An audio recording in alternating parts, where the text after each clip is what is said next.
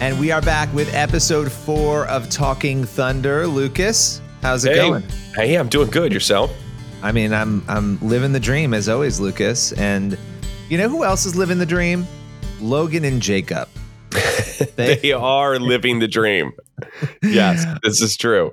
They are. And I mean, I don't know. I would love to live on a ranch. We talked about this. I mean, I think it'd be really fun. I don't want to do any of the work on the ranch, but I'd love to I'd love to be there. But so, I'd like to see you on a ranch. you would you would, wouldn't you? Doing manual labor. That would be something you'd love. I, was thinking about us when they uh, um they were having the shoveling contest.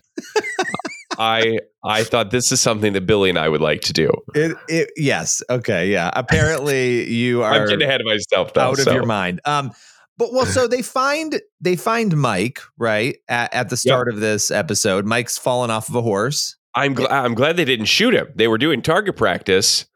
Yeah. Like he was kind of downrange. Like that's not a great place for him to be passed out. But I'm glad that they found him. Yeah, no, that could have been that actually could have been very bad. But I thought, okay, so they find Mike and whatever. We could talk about that in a minute because the more interesting part to me was Logan. They were asking each other questions, and you can tell it feels like obviously we know who Logan is, right? But obviously Jacob doesn't. But you could tell they're starting to kind of feel each other out. And Logan's asking questions, and it seems like he should know the answer to some of these things. But you know, have you ever been shot at? Has anyone ever, you know, have you ever shot anyone? And they're having these um just interesting conversations. What were what were you thinking about that as like he was asking those questions? Well, you kind of see um, Jacob start to put things together. And, you know, it's not enough for him to go on completely where he has like this definitive um you know confirmation of of who Logan is but it's enough that you kind of just start seeing the wheels turning so i feel like we're you know although we know you know at least uh, that that Logan is with the devil's hand you know we would i think we're kind of go on that journey with jacob of discovering this for himself and it definitely I, there's definitely some suspicion i think in him at that t- at that point Yeah, yeah, you can start to see the that happening. But I my favorite character, and I think um I think I might have found my Doris, which I'm going to say every episode. And those who have not watched Vindication are going to be like, "What is he talking about?" The, my Doris is the is the grumpy inspection man who has oh come. yes Yes, he reminds me of you actually, which um, it's like that. That they wrote that character around Lucas's personality. Um, but this is the guy who's coming to like make sure that they have designated walkways. And my favorite line is when you know Jacob says to him, "It's a ranch, not Beverly Hills," and I'm just like, yeah. These inspection people with their rules and their regulations. It's intense. Yeah, I'm. I'm. Uh, which you know this. I'm working on a home renovation, and I have to have an inspector come next week, and I will definitely be thinking about this scene um, Yeah. when that happens. well, you should be nicer than this particular inspection man to your actual inspection. I'm going to try that line of saying, "Hey, this is this is a home, not Beverly Hills," and see what he says. just say it's a ranch. It's a ranch, not Beverly Hills. Um, all right. So Addison, not to jump around, but we're going to jump around. Addison, I kind of want to know what's going on with her. It seems like she's interested in Logan. Is this going to distract Logan from his mission of taking Jacob down? I don't know. Like, do you think there's something going on there? I feel like that Addison, like I'm always expecting her to like make the right decision of like, you know, for instance, as they're talking and she starts, you know, getting this feeling that maybe he's not um, wanting to stick around for, you know, a, a long period of time or he wants to get back on the road. Like you would, I want Addison to be like, you know what? Hey, it sounds like you have a lot of things to figure out. And once you know what you want, maybe come back and talk to me. But yet she keeps spending time with him. And I'm, so I find myself like wanting to scream at the television, like, no, he's bad news, leave him alone. But she's, she's continuing to sort of, you know, feel out uh, if there might be a, a, you know, a future there. Yeah, and they have this exchange where you know he's like, "I live for the future," and she says, "I think you should live for the present." And I have to say, as a pastor, Lucas, that that exchange, well, what did you make of that? I'm going to put you in like put your pastor hat on. He says, "I live for the future." She says, "I think you should live for the present."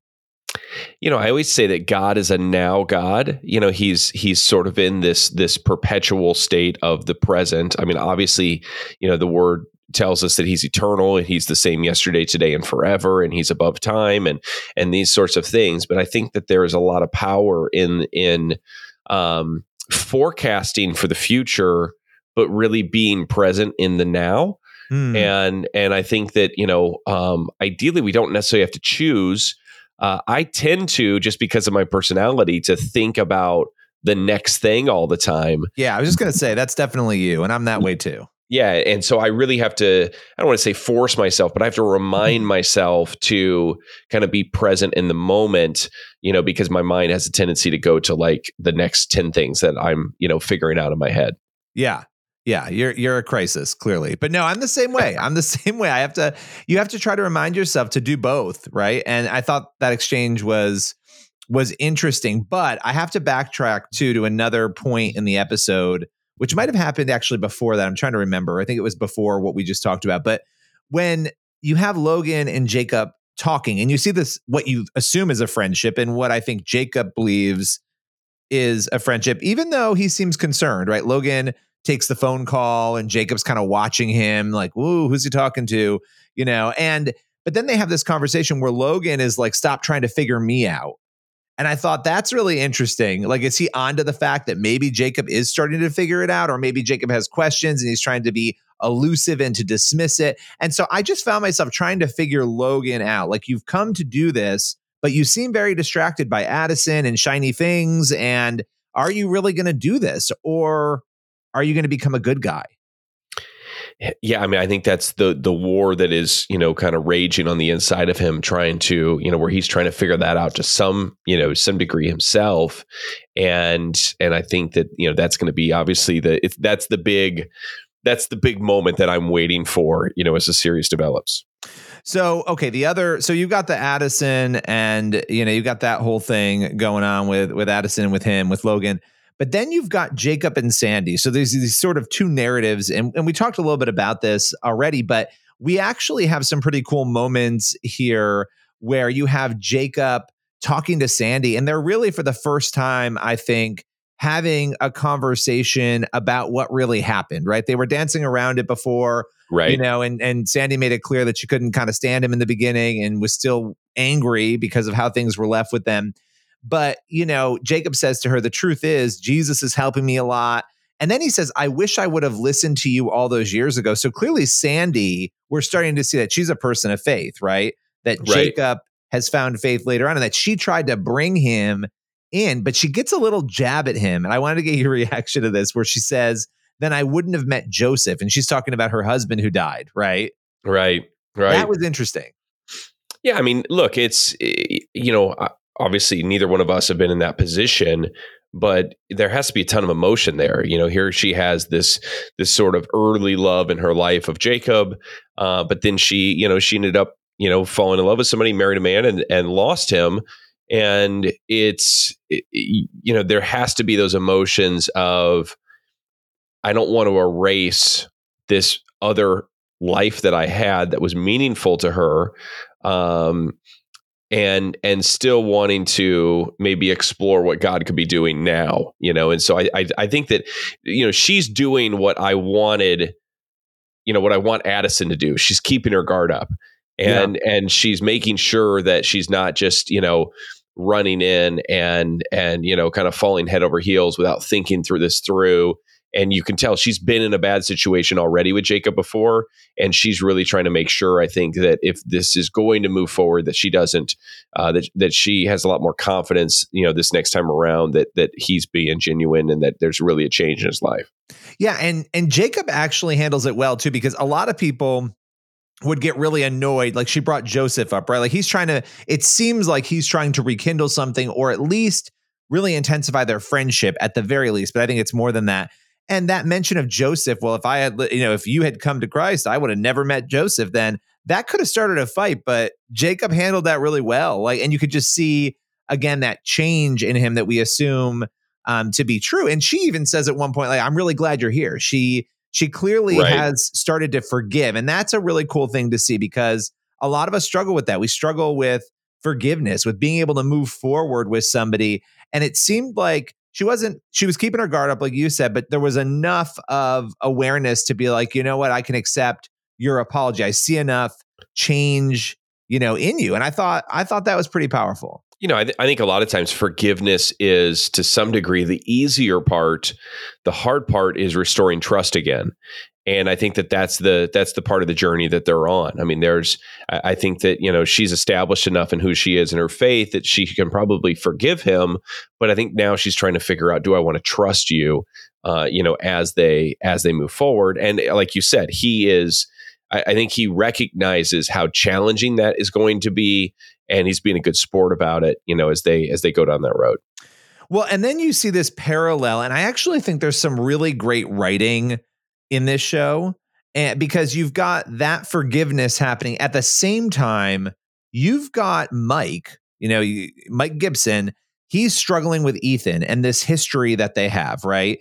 This is the guy who's trying to like take down the ranch ethan but we start to learn about the history that they have and this lack of trust and lack of forgiveness that mike has and this and this anger and you've got jacob saying to to mike look you know it's not easy but Jesus says to love your enemies, right? I mean, that that's a really important thing for all of us not just like oh tolerate them love them feed them clothe them and mike counters and this is where i need pastor lucas again um, he says you know sometimes people need to get what's coming and he starts bringing up how the bible you know says an eye for an eye right yeah i mean look that's a that's a common that's a common place that I think that people go to. And I think what we're seeing here, I mean, obviously it's it's it's summed up in, you know, kind of a quick episode, but this is really a snapshot of of kind of real life. I think that, you know, so many times we have as Christians, we're quoting verses to people, trying to, you know, inspire them or bring change in their life. And I think that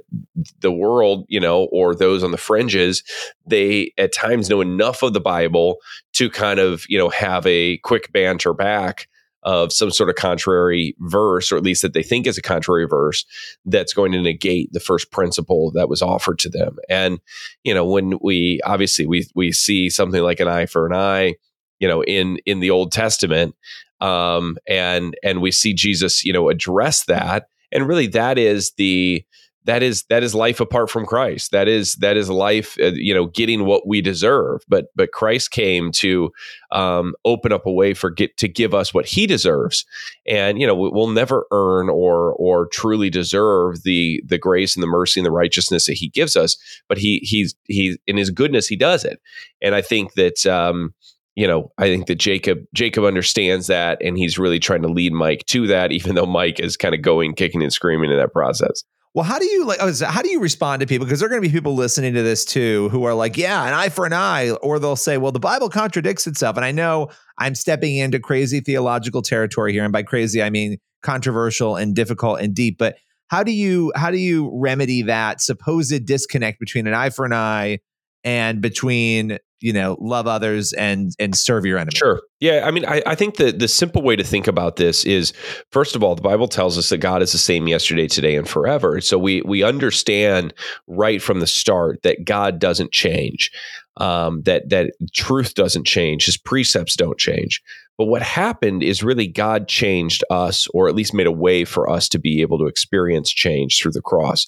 So the the the truth of the Old Testament law is still true, but but God made a way for us to be able to um, be free from the the punishment and the judgment associated with failing to live up to uh, the the moral and and righteous requirements of the law and through faith in Christ. And so, you know, the it's it's not that these verses are in contradiction to each other, it's that God changed us by giving us an opportunity to be able to experience his uh, his righteousness through the cross. We call that faith righteousness, and you know I, I, like to say it's the great exchange. It's our it's our guilt and sin and shame for his his righteousness and and uh, um, you know uh, hope and a future and everything else that we have in him. And so I think that um, you know it's we as we start understanding that we recognize that these things support each other, uh, but we see Christ as the fulfillment you know of the promise. Look at you go. Look at you go, giving us a good, solid theology lesson as we close out episode four of Talking Thunder. And obviously, the episode ends. You've got Jacob running Logan's oh, yeah. number. On his bike. What did you think of that? Do you have somebody that you could call to run a VIN number for you? I don't even understand what a VIN number is. I mean, I, I kind of get it. It's a number associated with my vehicle. I don't know. I, I, that's what I'm wondering. Who did he call? I do. I have a guy. I have that guy. Of course you do. Of course you do. You're I can't with you. How do you have a guy who can run a VIN number? I don't know if I can say that. I feel like I have to keep him private. Well, but, obviously, but, it seems like something is. I mean, I would love a VIN. I would love a good. Where do you even? I, have got so many questions about the VIN number, but he ran it, so clearly he's not trusting, right? There's something no, going on. For the record, I've never actually asked anybody to run me a VIN number, but I okay, think that Lucas. I, I think that I could. I think that I could. I might try it and report back next Look week. you try to like back off of the fact that you're looking up VIN numbers endlessly. Um, well, we're gonna have to wait and see what happens. I am super interested, and Lucas, as always, thank you for joining me, and we, will be back next week with episode five of Talking Thunder head on over and watch the series on PureFlix. It's Sons of Thunder Redemption. We'll see you next week. Vroom, vroom.